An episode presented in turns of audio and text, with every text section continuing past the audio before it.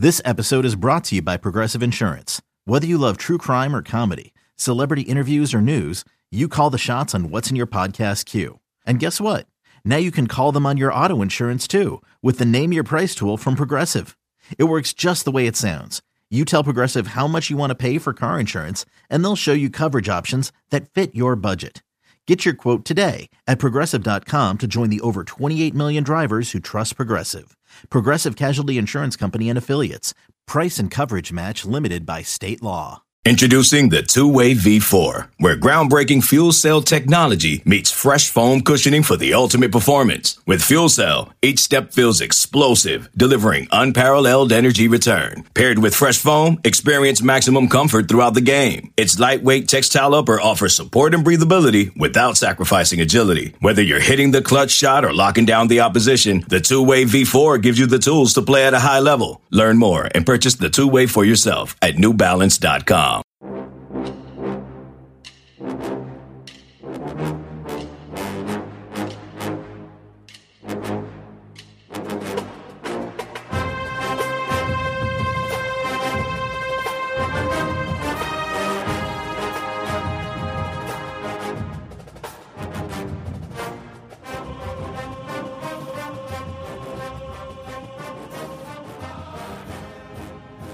Good morning, Bucknutters. Welcome to the Bucknuts Morning Five here on Friday, October 21st, 2022. I am Dave Biddle. Very happy joined by Jonah Booker for his usual Friday visit. A lot to get into as usual, my friend. Feels like we were just talking to each other on your spaces yesterday because we were. That was really cool. I appreciate you doing those spaces on Twitter. Um, it's always fun. Um, we talked a lot um, about the Ohio State Iowa game. So let's start with that. Um, what's your final score prediction for tomorrow's game? Iowa's got a legit defense, and they have probably the worst offense in the country. Uh, what's your final score prediction for tomorrow, JB? I'm going Ohio State 48, Iowa 14. I think this is going to be a rout day. Ohio State coming off the bye, they're getting healthy. I don't think that Iowa offense has the uh, the horses to even try to get it in, into any type of track meet here. When you look at the athletes that Ohio State has across the board, Iowa has no shot of keeping up with Ohio State. I think Ryan Day is going to spread those guys out and make those corn corn-fed boys run sideline to sideline. And I just think that with the the, the 2000, uh, 2017 game that Ryan Day mentioned, said it's a scab on the program. They still remember it. I think there's a little payback there, Dave. And I think Ryan Day is going to unleash a fury on Iowa with a healthy Ohio State team coming out knocking on all cylinders.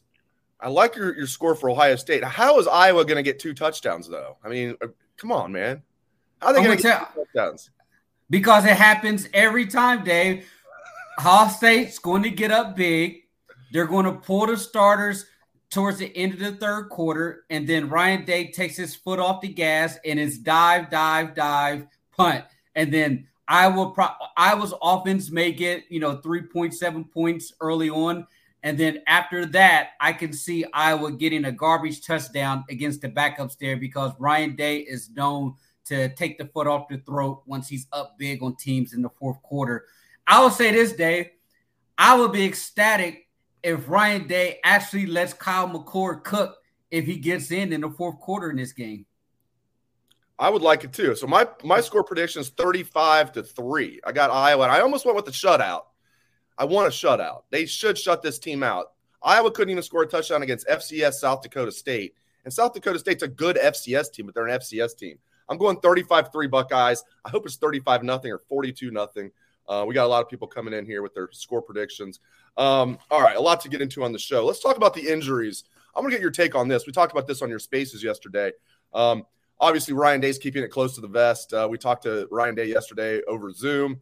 Uh, he was asked by Tim May. He said, "Have you seen enough in practice this week where you're feeling better about Jackson's, you know, the possibility that he's going to play?" And, and, Ryan Day said, "The answer to that is yes." And then Tim May's like, "That's all you're going to give me?" He's like, "That's all you. That's all you get." and kind of laughed about it. Um, so he's not going to. But I was over at practice. At least we didn't see practice on Tuesday, but we were, excuse me, Wednesday. But we had interviews over there, so we saw guys coming off the field. Some guys getting in extra work it sure looked to me, Jay Book, like Jackson was getting ready to play. He was catching so many balls off the jugs machine.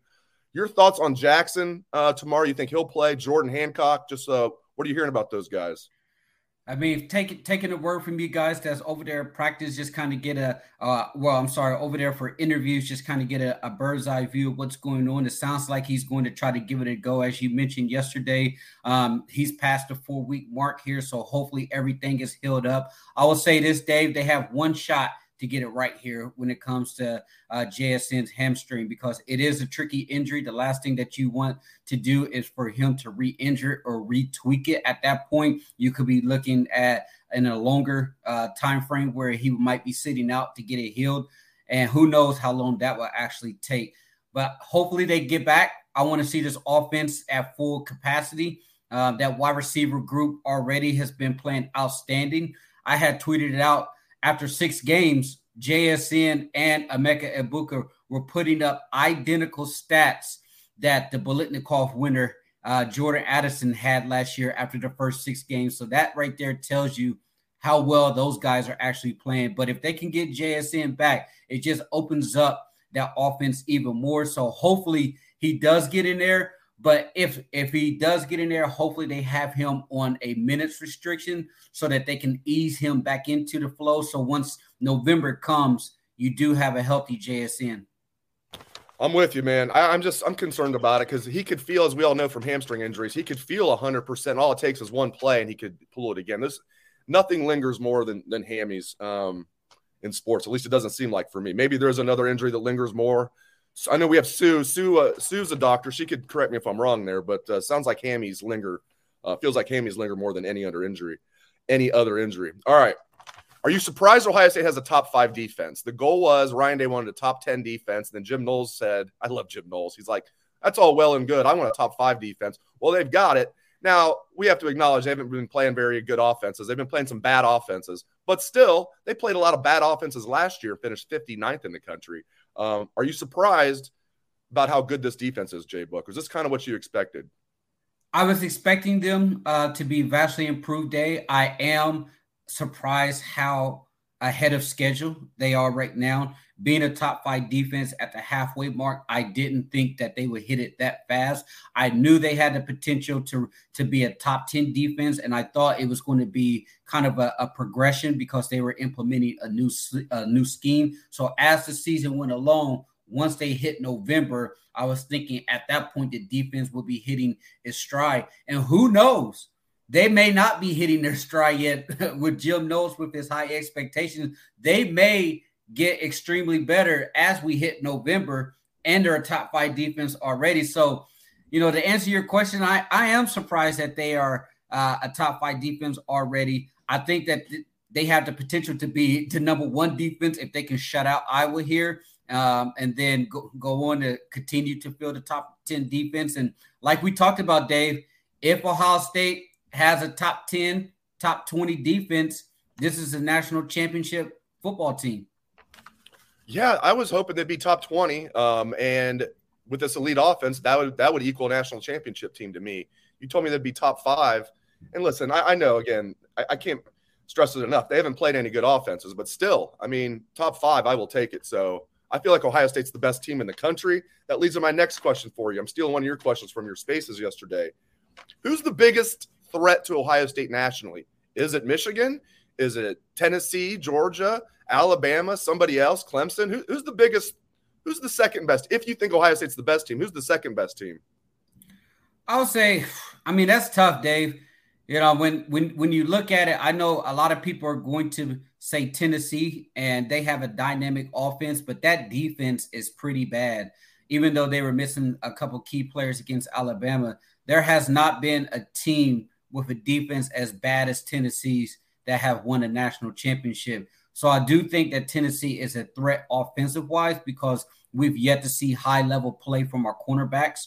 So I, I do think Tennessee is a somewhat threat, but to me, I always look at Georgia because I think Georgia is capable enough on offense with those tight ends um, in that running game that they can pose some type of threat because you know what you're going to get from that Georgia defense, which is going to be stout, it's going to be gap sound, and they're going to be fundamentally disciplined. And Georgia, they're not going to give you anything easy. They're going to make you work for it. And the thing with Georgia is they're going to try to punch you in the mouth up front. So I to me, I think Georgia right now is probably the biggest threat to Ohio State. I just think Alabama, they're they're a smoke and mirrors program right now. I think uh, Bryce Young is masking a lot of issues within that program. Him and Jahmyr Gibbs, they don't have any type of wide receivers that can get separations. Tennessee has pretty much thrown the book out there on how to expose Alabama, make those safeties have to cover in space. And at the same time, if you can go tempo, it's really going to throw Alabama off their tilt.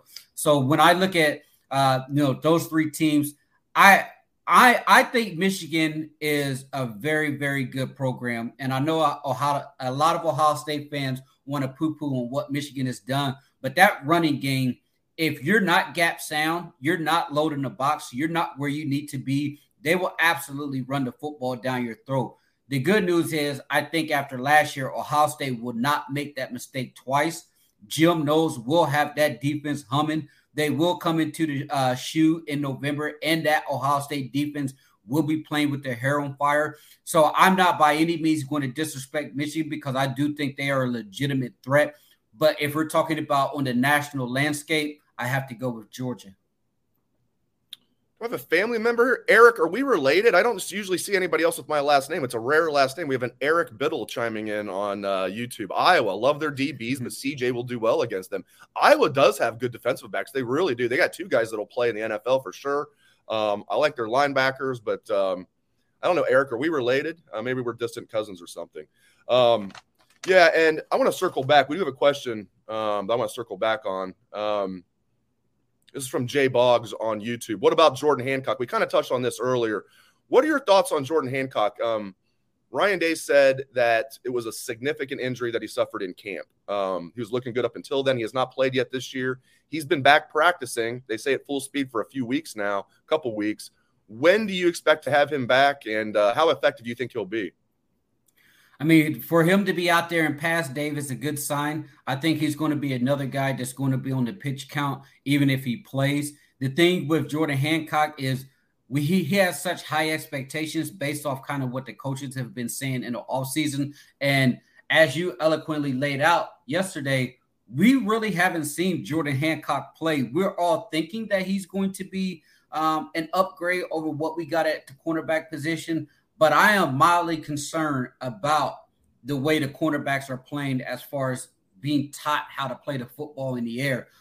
I have I have some optimism because I watched Jyaire Brown and J.K. Johnson play at a extremely high level. So that right there tells me that it's not just a complete group that is messing up. You, you have certain guys.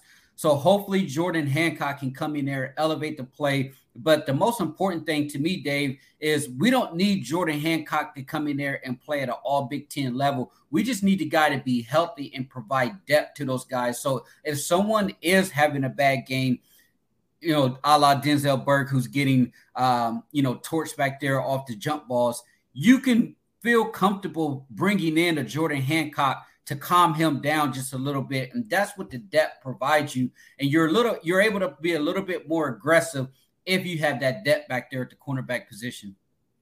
Now, my guy here, Dreadlock on uh, YouTube says, Why is nobody talking about how Miyan Williams is leading the country comfortably in yards per carry, 7.7 yards per carry? Well, guess what, my friend? Let's talk about it. We're going to talk about it right now. J Book, let's talk about Miyan Williams leading the country in yards per carry comfortably, 7.7 yards per carry. That's bad news trying to tackle that young man. Yeah, it's it's it's incredible. I mean, you look at Maya and you look at a guy that most people think is just a pure thumper, but he does a tremendous job making a lot of people miss, and not only just making people miss, but running through contact. He's one of those fall forward backs.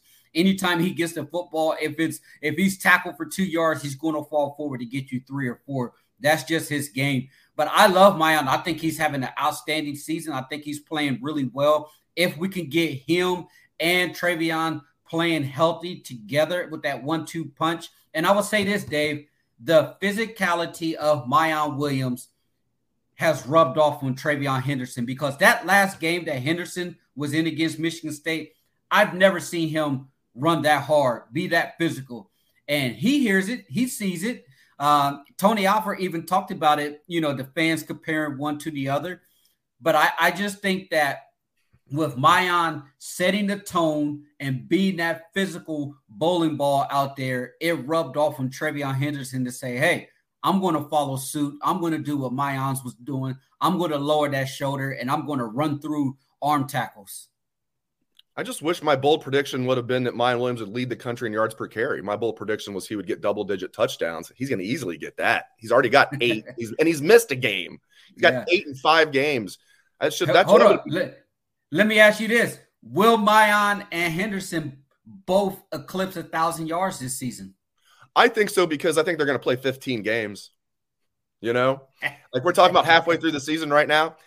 Friends, yeah. we got nine games left. We got nine games left in this season. So yeah, they're they're they're gonna get there. I love it. They're not. It's not lightning and thunder, thunder. And, it's thunder and thunder, or lightning and lightning, however you want to look at it. It's just I love that one-two punch. Yeah, and mine. We have people chiming in. Scott on YouTube saying Miyan seems to love the contact. That's right. Um, let me ask you this: When you look at this Ohio State team the rest of the season, Jay Book, what's your biggest concern? Is it the health, overall health of the team? Is it the play at corner? Is it something else? When you when you forecast the rest of the season, what's kind of your biggest concern? The biggest thing for me is just the health, Dave. Um, that's that's the big thing. As long as you can keep your key guys healthy down the stretch, that's going to be critical there because uh, you know, as you get into November, you get to that Michigan game, you're going to want to make sure that it's all hands on deck. All of your top guys are are playing at a high level. So I that's that to me right there is the big thing is depth because here's here's the thing, Dave. The reason you're seeing guys hurt is because they have made such a huge emphasis on being physical and being nasty. And you can't just do that on Saturday. You have to practice that. So you have to go through your practice, you know, Tuesday, Wednesday, you know, start to gear it back on Thursday, walkthroughs on Friday, game day on Saturday. But those Tuesday, Wednesday practice, you got to go out there and get those pads popping in practice. And when that happens, you're more susceptible to injuries. But if you can stay healthy, the good news is once Saturday comes, because you're playing against elite level talent, the games are a lot easier than the guys that you're going against in practice. So if they can stay healthy, Dave, and they continue to preach the toughness and the physicality, I think that will carry them to a national championship game.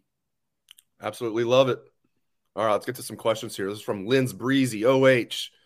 What do you guys think the chances are just to switch it up a little bit and throw OSU off that, that Iowa does put their backup quarterback in tomorrow? I mean, Spencer Petras is terrible. I don't know how the, the backup could be any worse. What do you think about that, Jay Book? I wouldn't be surprised, Dave. When when it comes to Ohio State, it seems to be expect the unexpected because it's everybody's Super Bowl. These coaches aren't stupid. These players aren't stupid. They know that they don't match up with Ohio State talent wise. That's why you have to come into these games expecting trick plays, expecting to throw a wrinkle in there with the uh with the backup quarterback and stuff there. And I will say this to Lindsay: if they if they throw a backup quarterback in there with the way Jim Knowles likes to mix and match and confuse quarterbacks, by all means, go ahead and do it because you're asking a lot out of a backup quarterback to come in there and spot duty into the shoe against a Jim Knowles defense where you don't know if they're going to be blitzing, you don't know if they're going to be dropping back into coverage. Uh, so if you're if you're going to do that, then by all means have at it. But as you mentioned, the starting quarterback, he's terrible. So I don't know how worse the, the backup quarterback would be. It might just be a wash either way you go. It does. We have a comment, kind of a question and a comment here on YouTube. La kindness couch, La kindness couch. I like that. Ryan Day seems to manage his injured players, kind of like the the NFL does, exercising caution with the understanding that the season is very long. What do you guys think? I agree with that. I've heard that that there's some load management going on here, kind of like what we see in the NBA. Um, I'm told Miyan Williams could have played against Michigan State, you know, if it was a big game. Um, but you know they held him out. You know, Jack Sawyer had limited uh, snaps in the last game. So, yeah, what do you think about that, Jay Buck? You, you think there's some load management going on here? I think you I think you have a little bit of that, Dave. Uh, you know, obviously those players want to play, but if they're nicked and bruised and stuff, and it's kind of, you know, do we play them or we don't play them when you know that you're probably going to win a game? I think there's some thought to go into there. Uh, but as a player, you want to be out there playing at all times. This is what you work for all winter when everybody was asleep in the dorms when everybody was asleep on campus at 5 a.m. and you were up uh, running stadium steps or you was in there getting brutalized by Coach Mick and his strength and conditioning program. It was all for these Saturdays. That's why I'm a huge proponent of if you can play, these kids want to get out there and play. So I, I do understand that there is some load management there because you don't want to risk somebody further injuring themselves if they have an issue. Uh, but with that being said, I like what he's doing, Dave. I think with with the way you're being physical in practice, you kind of have to monitor it because they're going so hard at each other that if someone is questionable and you know you're going to win that game, then you should probably hold them out as long as the player is okay with that. Because the last thing that you want to do as a player is go out there and get Wally pipped or something like that. But you don't you don't really see that situation here at Ohio State. They usually throw those guys back in there. And the one guy that I think of is Mike Hall. You know, seven plays, two sacks. you know, he talk about production, a guy that wasn't fully healthy, but they put him on a pitch count, and now he's going to be back fully healthy for the Iowa game. Hit this question here. This is from David on YouTube. Good morning, fellows. When Jackson Smith-Njigba is fully healthy, do you let him go back to returning punts and Emeka returning kickoffs? I don't know, man. I'd keep it. I'd keep it cautious with him now. If he's fully healthy and it's the Michigan game, and you feel like you need to have Jackson back there, by all means, do it. Playoffs, by all means, do it. What do you, What do you think, Jay Book? I don't think you risk putting JSN back there at returning punts. Emeka going back there returning kicks, I'm cool with that. I think they need to switch it up, uh, especially with the kickoff team, because I think there's a lot of hitting yards that they're missing on. They were dynamic in the return game with Emeka back there last year, and you're not seeing it at that level right now. So now that JSN's coming back and you have that that depth, I do think that um, it's okay to go ahead and put Emeka back there, but I don't like JSN returning punts. You're trying to ease the guy back in there. The, the goal is to keep JSN healthy for a national championship run. Will having Will fielding punts help you or hurt you? I think that going back there and him messing around and tweaking something hurts you in the long run. So let's go ahead and get him healthy enough to be playing full game reps at wide receiver before we think about putting him back there at the punt returner. Great stuff as always from Jonah Booker. Really appreciate it, Jay Book. Always coming strong. Thank you to Jay Book. Thank you to all of the listeners out there and viewers. Thank you to everybody who commented and asked questions uh, from our live, live audience. Really appreciate you guys. Thanks again to Jay Book. Thanks to all of you. Hope everyone has a great day and a great weekend. Enjoy the game tomorrow, Bucknutters.